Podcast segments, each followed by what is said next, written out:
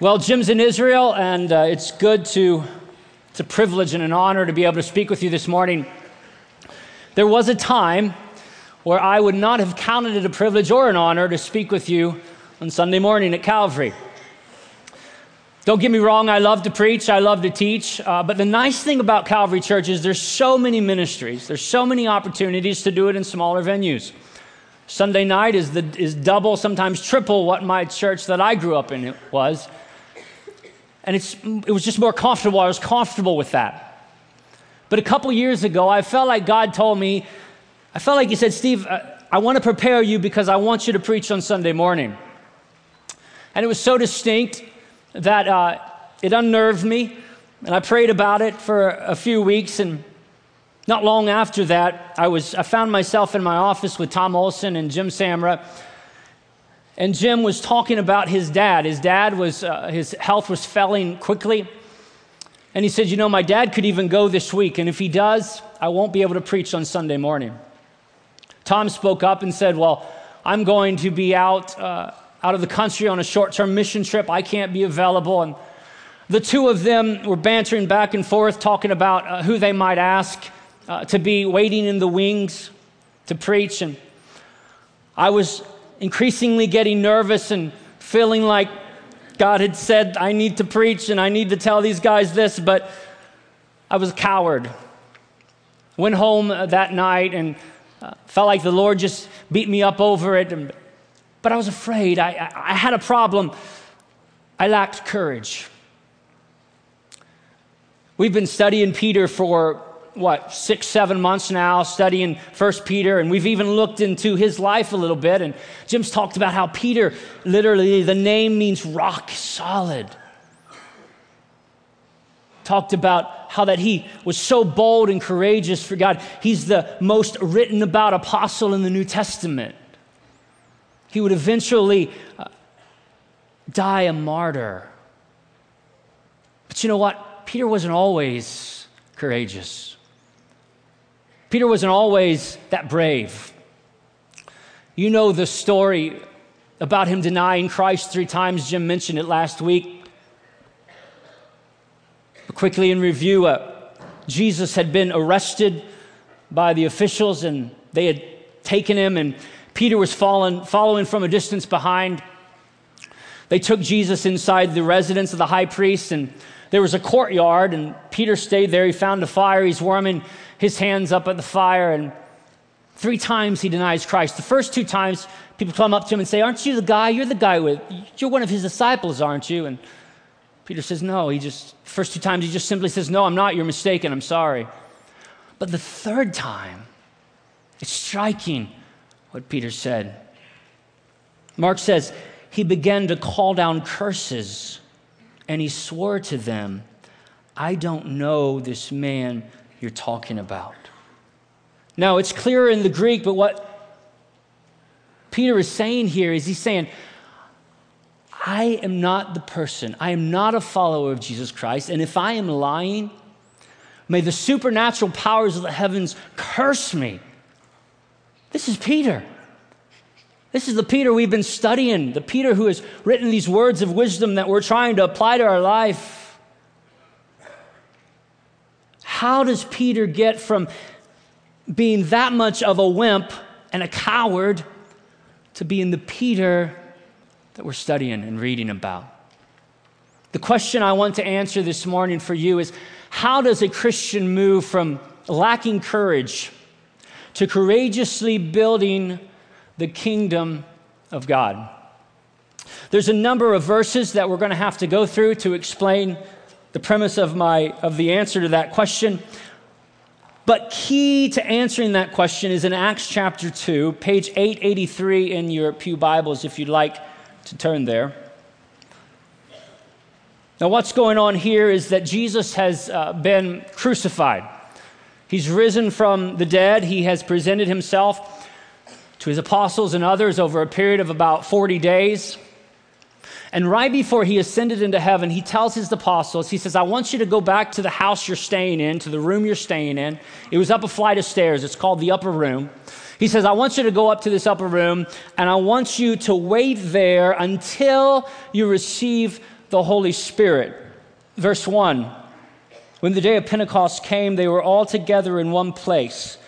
Suddenly, a sound like the blowing of a violent wind came from heaven and filled the whole house where they were sitting. They saw what seemed to be tongues of fire that separated and came to rest on each of them. All of them were filled with the Holy Spirit and began to speak in other tongues as the Spirit enabled them. Now, it goes on to say that what the Spirit enabled them to do was to speak different languages that they didn't know because they were in Jerusalem. There, it was a multi ethnic city. There were people that spoke different languages, and what the Spirit did, it filled them and then it empowered them to go out and speak and witness to Christ in individual languages. And it says that about 3,000 were saved that day. But key to understanding how a person moves from lacking courage to building the kingdom of God is found in the word filled. You see, this is a new manifestation of the Spirit. Prior to this, the Spirit did not fill people. Prior to this, the Holy Spirit came up on people and empowered them to do certain tasks, and then it would leave. I want to give you a couple examples. Judges 3. Children of Israel have been held captive by a country named Aram for eight years. And in Judges 3, it says that God raised up a guy named Othniel. Judges 3:10 says the spirit of the Lord came on him so that he became Israel's judge and went to war. The Lord gave Cushan Rishathaim, king of Aram, into the hands of Othniel, who overpowered him. Now notice the spirit of God came upon Othniel simply for the task of rescuing Israel from bondage. Just for the task and once it was over, it leaves. A more popular example is in regards to both Saul and David. In 1 Samuel 11, the author writes uh, that the city of Jabesh, the Israeli city of Jabesh, uh, was held captive by an enemy. This was prior to Saul becoming king. And 1 Samuel 11, 6 says, When Saul heard their words, the Spirit of God came powerfully upon him, and he burned with anger. It goes on to say that the Spirit of God empowered him to go to war and to free the city of Jabesh. Now, in this example, the Spirit stays on Saul because Saul becomes king immediately after. But as we've studied before, Saul isn't king very long because he sins and he makes God angry. And so the Spirit of God leaves Saul and goes on to David, 1 Samuel 16 so Samuel took the horn of oil and anointed him in the presence of his brothers. And from that day on, the Spirit of the Lord came powerfully upon David. And now the Spirit of the Lord had departed from Saul. So prior to Acts 2, prior to the day of Pentecost, the way the Spirit operated is the Spirit would come upon individuals to accomplish a task. And it would leave when one of two things happened when the task was accomplished and finished, or when the person became too sinful for the Spirit to be able to use. This is why in Psalms 51:11 David begs God, "Please don't take your Holy Spirit from me." You see, David knew how the Spirit worked. He had seen the Spirit be on Saul and empowering him to be king. And, and then he saw how Israel had rebelled, I mean, uh, how Saul had sinned and rebelled, and, and how the Spirit left him. David had his own bouts with sin, and he'd find himself begging God, please don't. He knew the power that made him king and gave him the ability to be king was the power of the Spirit, and he knew he couldn't do it without the power of the Spirit, so he'd ask God, please don't take it from me. The disciples, they have, uh, they experience this as well in Mark 9. Some of the disciples are trying to cast out a demon of a young man. They had done it before, they had healed several people through the power of the Spirit. And in Mark 9, they're trying to cast out the demon, and they can't do it. The spirit in the young man is too strong for him. And Jesus comes down from a mountainside and he tells them the reason they couldn't cast out the spirit is because of their lack of faith. Their faith was directed towards themselves and not confident in God. And because of their sin, the spirit was no longer able to work and do this miraculous work. So you can see Peter, uh, he's by this fire. Look, he's not scared in the scene prior to that when Jesus is with him. When the soldiers come to take Jesus, what does Peter do? He pulls out his sword and cuts off the ear of a soldier, right? That's pretty brave. It's stupid, but it's brave. But he's in this courtyard. Jesus is gone and he's feeling alone and he doesn't feel like the Spirit's with him. He knows how the Spirit operates. And, and each time that he denies Christ, he becomes even more confident. The Spirit's surely not going to be with me then. But Peter should have remembered something.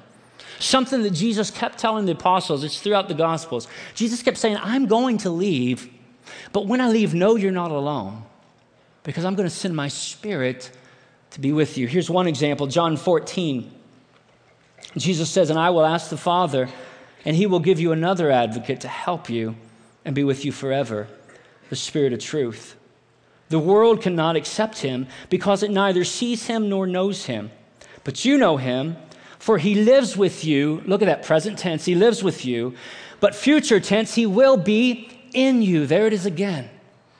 Jesus is saying there's coming a day where the Spirit of God will no longer just rest upon you, but it will be in you. But even more striking than that is Jesus' claim that it's going to be with them forever.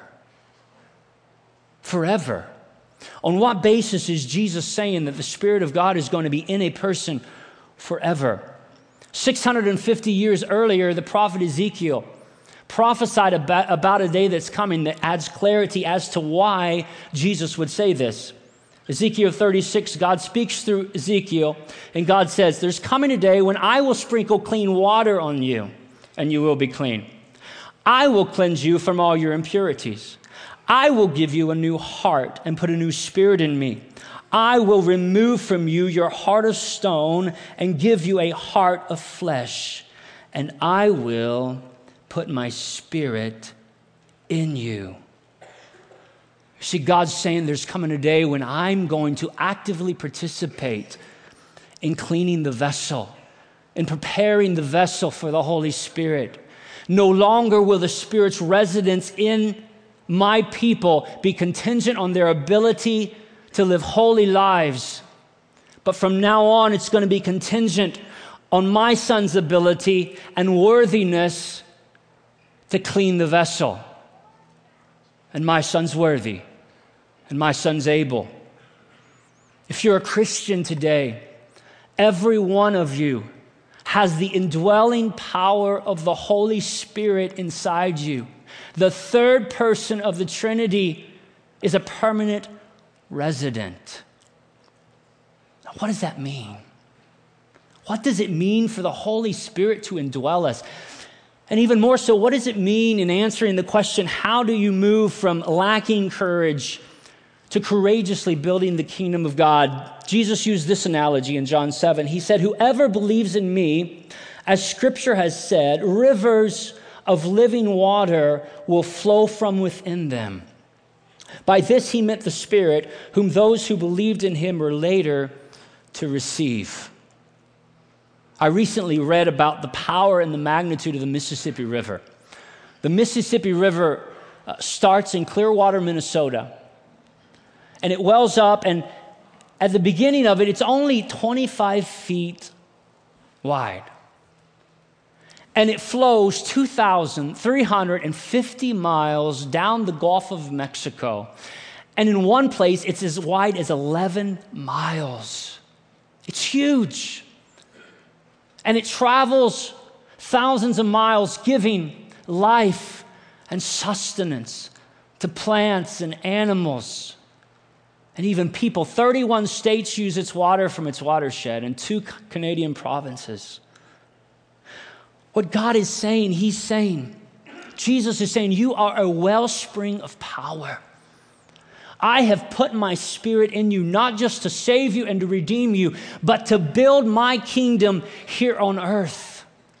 And when you yield and when you say yes, my spirit will bubble up through you and will bring life to dry places. I know this is going to be hard for many of you to believe. But I first heard about the depths of the grace of God as a freshman on the campus of The Ohio State University. There are Christians at Ohio State University. I, uh, had been raised by wonderful Christian parents, but we went to a church that taught that you were saved by grace, but after that, you had to keep your salvation through works of righteousness. That is, they didn't understand the transition that happened in Acts 2 on the day of Pentecost. They, they literally taught that the Spirit would leave you when you became too sinful. As a freshman at Ohio State, I was trying to live for God, but my motivation was fear. And for me, it wasn't working. And I met a guy by the name of Matt DeYoung. Matt DeYoung was working on his PhD at the time, and he's actually now a professor at Hope. And Matt explained to me through Scripture the permanent residence of the Holy Spirit in my life.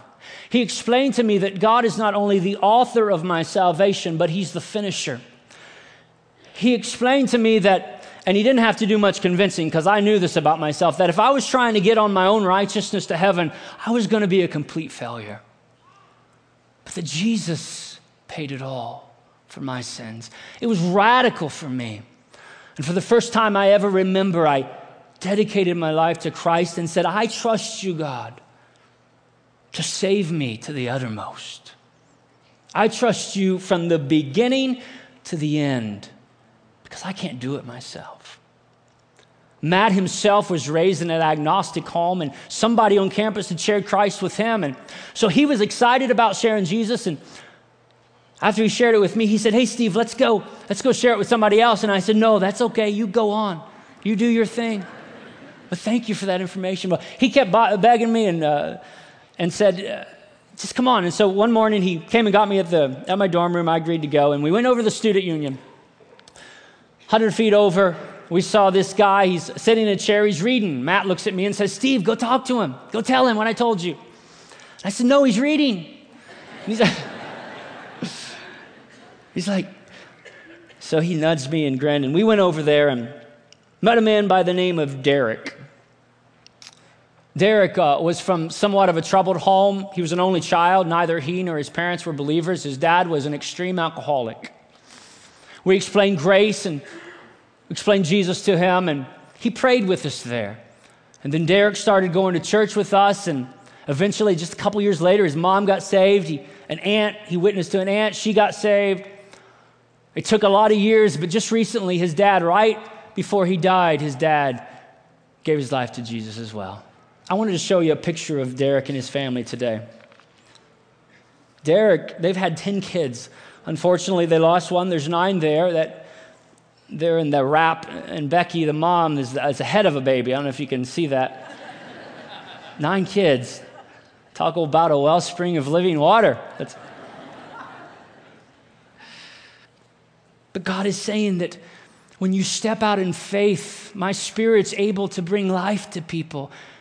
And it continues. Think about it. Think about the guy who witnessed to Dr. DeYoung he was willing to step out, no doubt, of his comfort zone.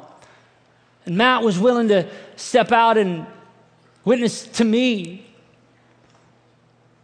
And after Matt hogtied me and pulled me, I was willing to step out and witness to Derek. And Derek saw his parents saved, his aunt saved, and, and he's witnessed and saw friends saved, and his nine beautiful kids that will grow up and be well springs of power for the Spirit of God. That's the imagery that Jesus is using. The Spirit of God lives in us, but we must yield. You see, once Peter realized, once Peter realized that the Spirit, he wasn't alone and that the Spirit of God was in him, he went, in just a matter of a little over 40 days, he went being outside by a fire, vehemently denying his Lord and Savior to being inside addressing the Sanhedrin. Now, the Sanhedrin's the religious, uh, the religious people of that day, the ones who had just had Jesus crucified. He and John are in there, and they're demanding that he and John stop telling others about Jesus. And this is what Peter's reply is. Luke says, Then Peter, filled with the Holy Spirit, said, Know this I love that attitude. You and all the people of Israel. It is by the name of Jesus Christ of Nazareth, whom you crucified, but whom God raised from the dead. Jesus is the stone you builders rejected, which has become the cornerstone. Salvation is found in no one else. For there is no other name under heaven given to mankind by which we must be saved. And oh, by the way, in regards to your request or your demand that John and I no longer tell about Jesus, as for us, we cannot help speaking about what we have seen and what we had heard. Peter had experienced this power that's in him well up He'd experienced it healing the sick, casting out demons. He'd experienced it turning lives around. It puts families back together. It empowers Sunday school teachers to teach, community group leaders to lead, parking lot people to get us in and out safely. It's rivers of living water that goes out and brings life where death is reigning, brings order where chaos is found. After Jim and Tom had left my office, as I said, I, I went home and I felt like the Lord was beating me up, telling me I need to say something. And I know God doesn't talk like this, but this is how I felt it. The next morning, I felt like He said, Steve, are, are you thinking that I'm asking you to preach on Sunday morning? Yeah, God, I, I, I thought that's what you're saying. I'm not asking you to preach on Sunday morning, dummy. I'm asking you to let my spirit preach in and through you on Sunday morning. Let me show you how this works. I was preparing this message, and as you've seen, there's a lot of verses, and I had, I had the theology down. Uh, I had the verses all lined up, and I'm looking at it and I'm thinking, oh my goodness, half of them is going to be asleep. I got to fill this with some illustrations and quotes. And I was thinking, you know, banging my head, thinking, how can I make this more colorful? And so I just said a prayer. I said, God, would you please give me at least one dynamic illustration and one quote? A couple days later, Kristen White, Kristen is a uh, co worker of, of ours here at Calvary, and she had just had the opportunity to go to Scotland to visit Andrew Coyer. Andrew was a pastor to college and young adults several years ago, and he left to do his PhD work at the University of Aberdeen. And she'd come back, and while she was over there, uh, Andrew Coyer had given her this book for me to, to read. So she handed it to me, and I said, is, is, there a reason why he wanted me to have this? And she says, I don't know. He just wanted you to have it as a gift. It's by a guy named William Still. And the title of it is Towards Spiritual Maturity Overcoming All Evil in the Christian Life. I obviously had a good impression on Andrew.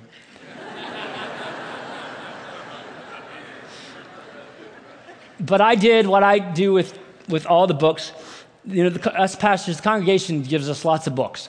Uh, anytime there's something that an individual in the congregation wants to tell us, but they don't have the courage to do it, uh, they, they find a book and then they say, hey, hey, I think you need this, read this. So I can't possibly read all the books that I'm given. Uh, but what I do with every book that I'm given uh, is I ask God, I said, God, is there something in this book that you want me to get out of it? And so I just opened it up in the middle of the book and I started reading, and within two pages, I read this. It cannot be too clearly stated or too often repeated that God has only one worker, the Holy Spirit. In all we hope to become and do for God, we never take over from Him. That's my message. I, I, I couldn't have written a better quote than that.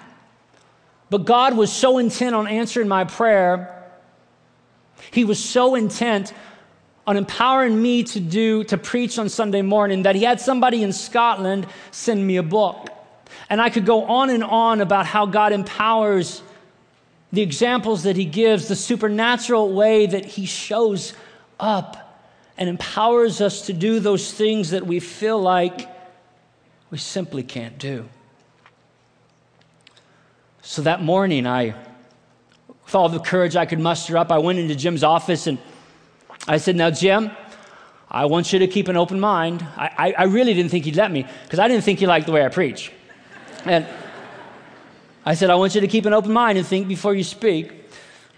I said, I think it's God's will for me to, to preach on Sunday. I think He told me that.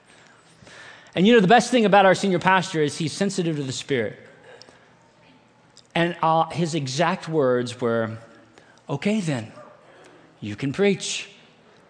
I was shocked for two seconds, and then I was mortified. Sunday's coming.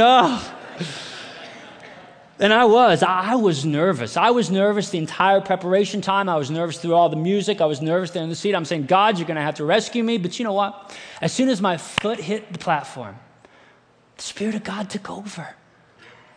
I said things in that sermon that I never even thought about before, and I trust they were right. but, and I'm not saying I preached the best sermon in the world, but God accomplished what He wanted to do. The results are His business. Peter had to learn that you go from lacking courage to courageously building the kingdom of God when you realize you're not alone. And when you realize that when God asks you to do something, He's not asking you to do it. He's asking you to simply yield and say, Yes, I'll let your Holy Spirit do it in and through me.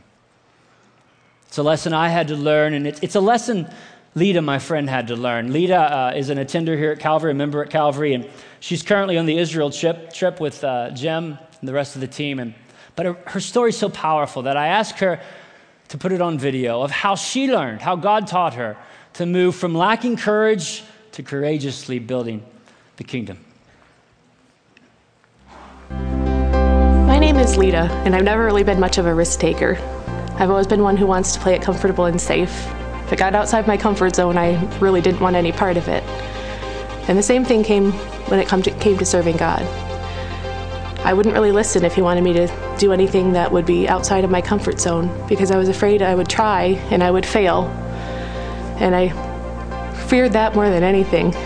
And then I got into the Gospel of John and I was reading the story of Jesus using the boys' lunch to feed the multitude. And I realized Jesus didn't need the boys' lunch. He could have fed the multitude without it. But he wanted to use what the boy offered to perform the miracle. He wanted to use the boy's lunch to feed the multitude. The boy, as a result, got the opportunity to be a part of what God was doing, and he got to see God in a new way. And I started to realize I was framing the question wrong. I was looking at what I was confident doing, what I thought I could do, instead of looking at what God could do through me. So I started to ask myself, okay, God, what is it that you want me to do? And I found that God often has you do things that you wouldn't necessarily choose to do, wouldn't even want to do.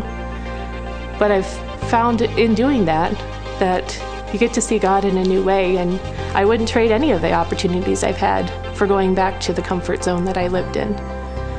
I got an opportunity to read scripture in front of church. Not an opportunity I would usually take because I am not a public speaker. I get nervous, I get sick to my stomach, blurred vision, hands shaking, forget everything I meant to say. I'm kind of a wreck when it comes to that. Uh, so I was expecting that that might happen again. But God wanted me to do it. Okay, I was going to do it. So I found myself, surprisingly, just amazed, standing in front of church, realizing my hands aren't shaking and the words are still there to speak. And so it was just a, this beautiful moment of realizing God showed up. And so I kind of expected the same when I got another opportunity to speak. Uh, I had an opportunity to pre- prepare a lesson for a group of women, and I kind of expected God's going to keep me from getting nervous and He's going to keep my words in my mouth. And well, that's not quite what happened. And so I actually found myself a few minutes before realizing I don't have words to say. And I prayed, like, Lord, really? I've been trusting you to show up. Are you really going to leave me to do this myself? And I felt God responding really with a, Are you really going to trust me to show up? And so I had to admit, yeah, I needed to trust him, and I wasn't really. So I trusted him to show up again. Resulted in a very terrifying moment of standing behind a podium with all eyes turned towards me in the room and realizing there's still no words to say. But then I opened my mouth to speak and the words just came. I still can't tell you what words I, I spoke that day, but I can tell you that God provided them for me and helped me through that. And it's a beautiful memory of God showing up and helping me serve Him. I could give other examples of times when God's, you know, done the same kind of thing, where He's steadied my nerves when I'm usually nervous, where He's given me wisdom that for situations that I just don't know what to do, and times that He's just had people come alongside me when I needed them. And I, He's freeing me from the comfort zone living I had always had. And He's giving me faith to trust that I can do what He calls me to do, and He will walk with me every step of the way through it. Once you've tasted the Spirit of God working in and through you and empowering you to do things that you've never dreamt you could do, it's addicting. Jesus said that He's come to give us life and to give it to us to the fullest, to give us abundant life. And while that promise is for every Christian, unfortunately, most Christians don't experience that type of life. Because you have to be willing to step out of your comfort zone. You have to be willing to say, Yes, God, I'll, I'll go. Yes, God, I'll open my mouth. Yes, God, I'll, I'll do. Yes, God, I'll leave the comfort of my security and I'll do what you're asking me to do. I had a professor, professor once say to me, he said, Steve, never let there be a time in your life where you don't have at least one thing that if God doesn't show up, you're going to make a complete idiot out of yourself. He said, because that's where life is lived, that's where the joy comes. That's the abundant life. If you're here this morning and God has been asking you to do something, you need to say yes. You've talked to people long enough about it. I'll never say don't pray anymore, but you don't need to ask God anymore. He said yes, just, just do it. And you'll find that the Spirit of God will actually do it in and through you as you say yes. And I promise you this like Peter found out, you'll gain a life worth living for. And also, as Peter found out, a life worth dying for.